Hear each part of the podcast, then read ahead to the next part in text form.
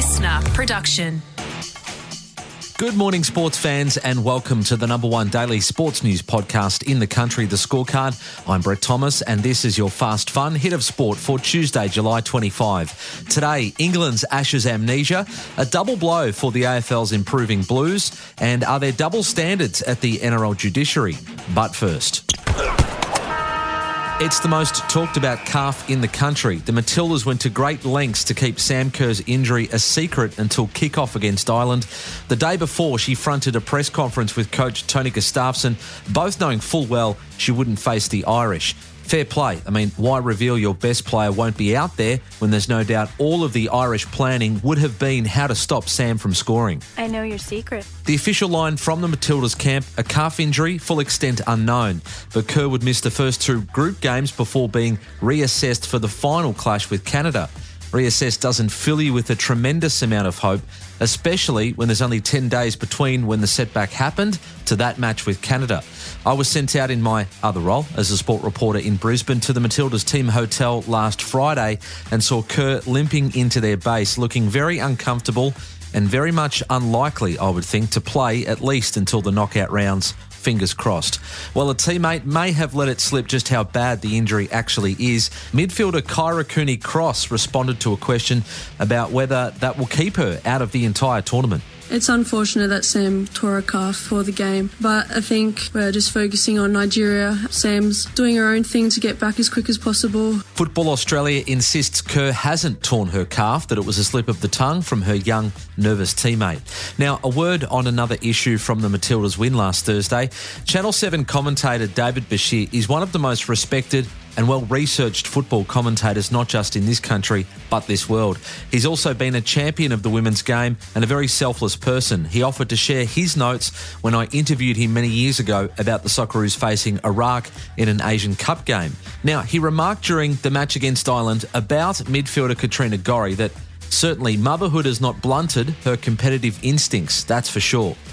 Predictably, some factions of Twitter blew up and it became a thing. Those that were outraged, predictably, are the type that also have never or will never actually tweet about the game itself. While it may have seemed like a backhanded compliment in a way, it certainly didn't deserve what followed. The only response we need to this is from the Matilda star herself. I actually haven't seen it. I've I've heard about it. I don't know. I don't take things like that too personally. I don't really look at it as it as you know a, a negative compliment or whatever. I just yeah I don't really look at, at things like that, but yeah, I can see how it got taken the wrong way.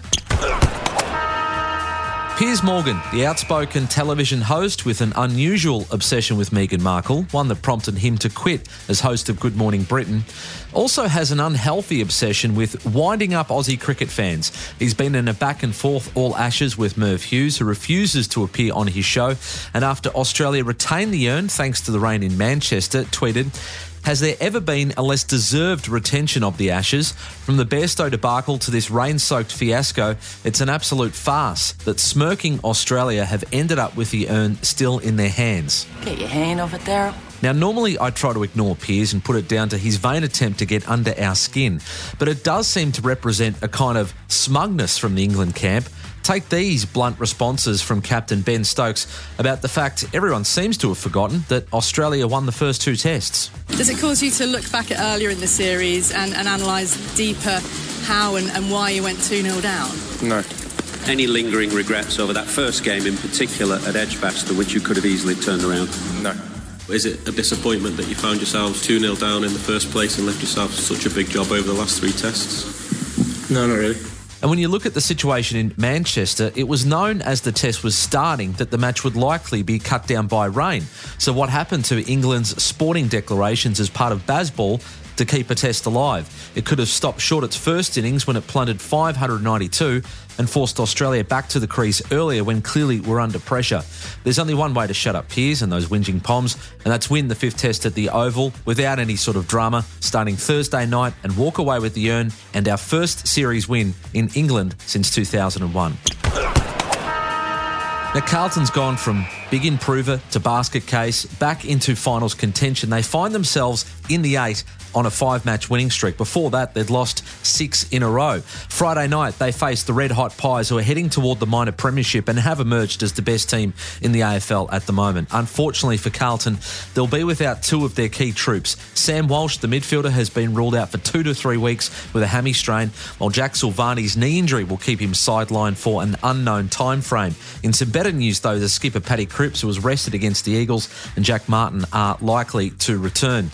Now, in the midst of that six game losing streak, they were beaten by the Pies handily by the best part of five goals. This is a huge rivalry, dating all the way back to the start of the VFL competition to the grand finals they've played against each other. It's rolling towards the boundary line, and Harmes almost makes ground. He tips it back to Sheldon. That's a goal! Former Blue and former Pie, Dale Thomas, the only player to have played 100 games for both clubs, thinks that Carlton didn't take that rivalry seriously enough when they met earlier in the year. He told listeners Footy Talk it means more than other home and away games. Carlton missed a trick earlier on in the year when this game came up. I think they just treated it like a normal game. They went out, they played nice, and they were five goals down in the blink of an eye. This needs to be given the respect in terms of preparation that it is and what it deserves. You need to get yourself in a hyped up state. Yep.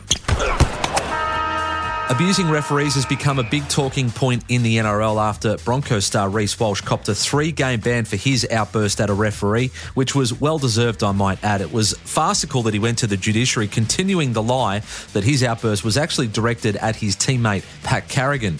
Shark star Nico Hynes found himself in the firing line on Sunday when he held up three fingers directed at touch judge Belinda Sharpe. He was pulled aside by the officiating referee and told to call his jets. Now, it wasn't known what was said at the time, but after an NRL investigation, found he had no case to answer because no offensive language has been used.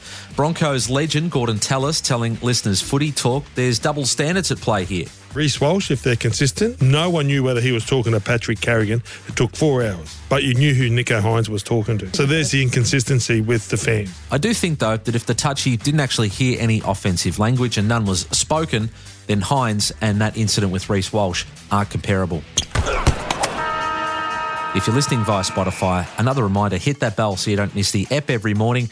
And that's your fast, fun hit of sport. Catch you tomorrow on the scorecard. Listener.